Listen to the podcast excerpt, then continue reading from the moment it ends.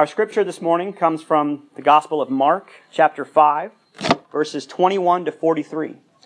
Let us listen now for God's word to us. When Jesus had crossed again in the boat to the other side, a great crowd gathered around him, and he was by the sea. Then one of the leaders of the synagogue, named Jairus, came, and when he saw him, fell at his feet and begged him repeatedly my little daughter is at the point of death. Come and lay your hands on her, so that she may be made well and live. So he went with him, and a large crowd followed him and pressed in on him. Now there was a woman who had been suffering from hemorrhages for twelve years. She had endured much under many physicians and had spent all that she had. And she was no better, but rather grew worse. She had heard about Jesus and came up behind him in the crowd and touched his cloak. For she said, If I but touch his clothes, I will be made well. Immediately, her hemorrhage stopped, and she felt in her body that she was healed of her disease. Immediately aware that the power had gone forth from him, Jesus turned about in the crowd and said, Who touched my clothes? And his disciples said to him, You see the crowd pressing in on you. How can you say, Who touched me? He looked all around to see who had done it. But the woman, knowing what had happened to her, came in fear and trembling, fell down before him, and told him the whole truth. He said to her, Daughter, your faith has made you well. Go in peace and be healed of your disease. While he was still speaking, some people came from the leader's house to say, Your daughter is dead. Why trouble the teacher any further? But overhearing what they said, Jesus said to the leader of the synagogue, Do not fear, only believe. He allowed no one to follow him except Peter, James, and John, the brother of James. When they came to the house of the leader of the synagogue, he saw a commotion, people weeping and wailing loudly. When he had entered the house, he said to them, Why do you make a commotion and weep? This child is not dead, but sleeping. And they laughed at him. Then he put them all outside and took the child's father and mother and those who were with him and went in where the child was. He took her by the hand and said to her, Talitha cum, which means little girl, get up. And immediately the girl got up and began to walk about. She was 12 years of age. At this, they were overcome with amazement. And he strictly ordered them that no one should know this and told, told them to give her something to eat. This is the word of the Lord. So this week we, we catch Jesus at a rather busy time. Everywhere he goes at this point, he is greeted by a large crowd. He's just come from Gergesa, where he, dr- he had driven uh, the demon legion into a herd of pigs, who then flung themselves off the side of a cliff. And now he arrives at the other side of the sea, and he's greeted by a throng of people. Evidently, word about him had begun to spread. And even though he consistently tells people not to say anything after he heals them, as we know, news travels fast, especially when there's so much need in one place. So amidst, amidst the crowd of people that had come to see him that day, one of the synagogue leaders, Jairus, emerges and falls at Jesus' feet.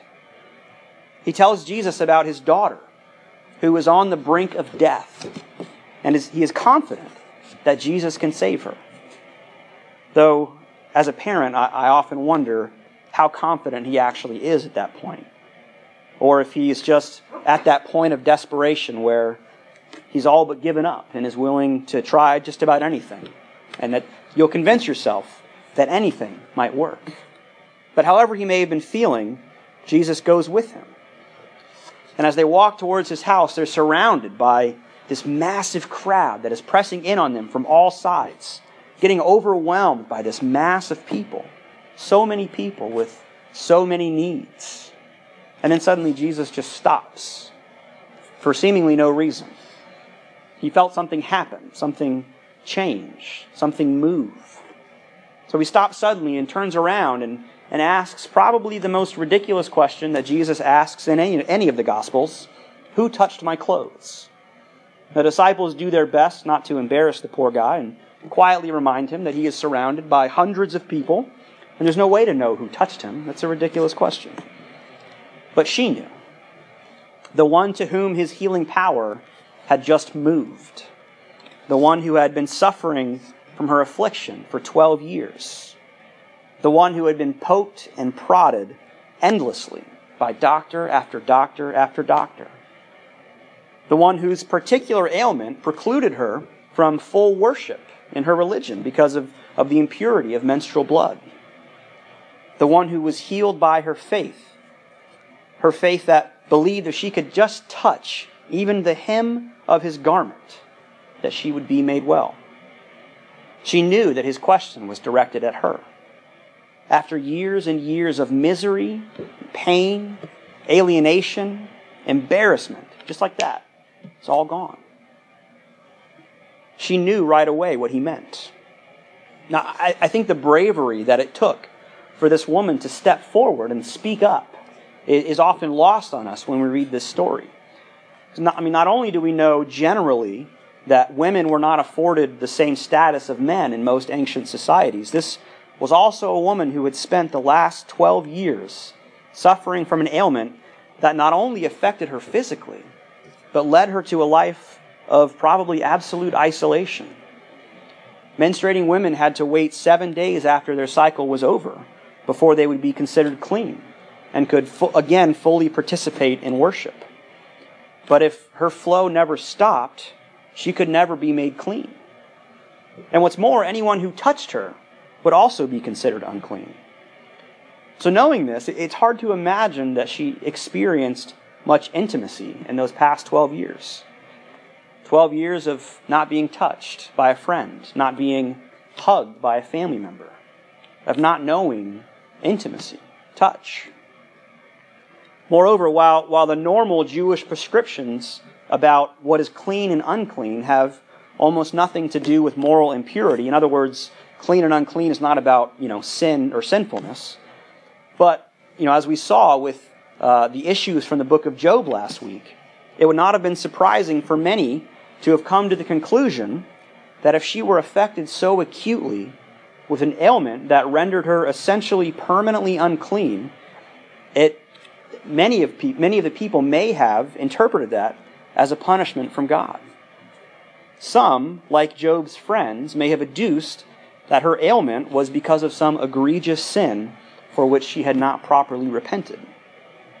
So, with all this in mind, you know, understanding exactly where she is in her life, that she would come forward and address Jesus directly and tell him about what happened, to me is an incredible act of courage and faith. She stepped up and put herself out there, come what may, because she had no clue how Jesus would respond. In fact, from the story, it almost seems like he's a little peeved when he asks the question, like, wait, wait, wait, who touched me, right? Who, who touched me? But we soon learn otherwise. Instead, he was, like us, profoundly moved by her faith. Her faith that if she could just touch even the hem of his garment, she would be made well. But as everyone is standing around astonished by what has taken place before them, Jairus, the leader of the synagogue, whose daughter was on the brink of death, receives some devastating news about his daughter. It's too late. She's gone. Just, just imagine what must be going through Jairus' head at that moment.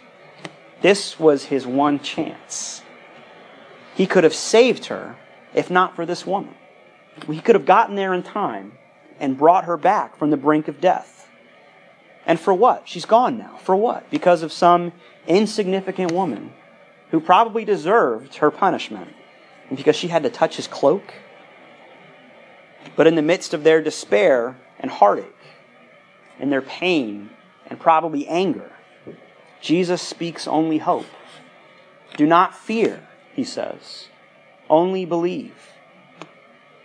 Even though it seemed like that one tiny shred of hope that he had for his little girl was gone, like the battle was over and he had lost. Jesus says, Do not fear, only believe. And ultimately, that belief is rewarded. Jesus arrives at the house and somewhat flippantly wonders why everyone's crying. And then, with a simple command, he calls out to the little girl. That's all it takes. Just two words. Well, four in English, but only two in Aramaic. Talitha kum. Little girl, get up. And she gets up, as if nothing were ever wrong with her. These are two remarkable stories of faith that are juxtaposed with one another, that are kind of smushed together. Stories about the power of faith, the faith that leads one woman who had suffered for so long to audaciously believe that a simple touch of his cloak would heal her. And the faith of a father who, even though it seemed like the darkness had overwhelmed them, that the darkness had won, he still believed that there was just enough light to break through. And it did. Now, we could easily take from these stories of these two people the lesson that if we just had faith like them, right, if we had enough faith or the right kind of faith, that we too would be rewarded for it and our prayers would be answered. We would be healed. Whatever we prayed for would happen. But I, don't think that's quite the lesson we should be taking from this. After all, we know from real life experience that that's just not always how it works. There are people and situations that we pray for over and over and over, trusting and believing in the power of God, only to watch those situations unravel even more. And to watch as the prayers that we prayed so fervently seem to have fallen on deaf ears. So, what are we supposed to do when it feels like our prayers remain unanswered? Or when we reach out to touch the hem of his garment, yet that power never seems to come to us? In times like that, I, when, I, when I feel as though my prayers aren't working, I try to remember everybody else in the crowd that day. In that entire town, that huge mass of people that was there to see Jesus, he healed exactly two people, the two that we read about. Jesus was presumably surrounded by need, surrounded by pain, surrounded by people who had been calling out to God continuously, fervently. But he only healed two. Why those two? Why not others? Why not the whole town? Was it because they had the strongest, most robust faith? Were they the most pious, the most faithful too in the whole town? Were their prayers for healing the most genuine, the most powerful? Now, I, I, tend to think that's not the best explanation for what's going on here and how we should think about prayer in our own lives. In these two cases, and uh, I think in most of life in general, it, it can feel sometimes somewhat arbitrary, even senseless. We can be left to wonder if there is a grand master plan after all. Why do some receive healing and others don't? Why do some get good diagnoses while others receive painful news? Is it because the measure of our faith? I don't think so. To be perfectly honest, I, I don't have a good or satisfying answer for the question of why. Try as we might, there are just some things that we won't understand on this side of eternity. There are some things that will continue to feel somewhat arbitrary, and we will continue to not understand and to struggle with and to wrestle with. But what I think we can take from this story is the persistence of faith in these two people who continued to trust despite the odds, despite all outward appearances. There was no good, rational reason for this woman to believe that she would be healed by touching his cloak. She had been to countless doctors, had countless procedures performed on her. Why should this time be any different? And he, the father, the hope that he once had that his daughter could be healed, as he is bringing this recognized healer back to his house, should have completely left him when he received the news that his daughter had died. That should have been the end of the story. As the person who brought him the news said, there's, there's no need to trouble the teacher any further. But he continued to believe and hope against hope. Now, for them, their hope was fulfilled. Their prayers were answered. But I also imagine that there were many others that day with similar faith and similar hope.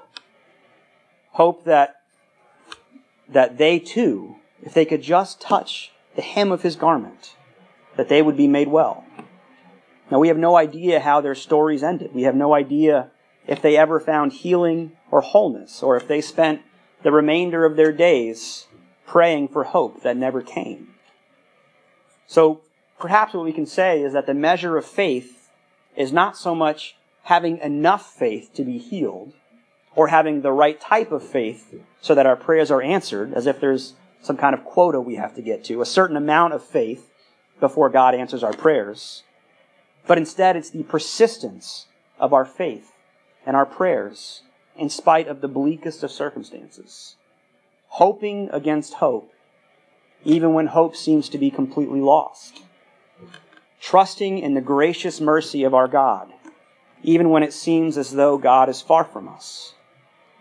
Continuing to reach out to touch the hem of his garment, even though it sometimes feels just out of reach. That is the faith we should be striving for. Not a faith that pretends to have all the answers, but a faith that perseveres despite the odds, despite outward appearances. A faith that simply trusts. A faith that says, Do not fear, only believe. Amen.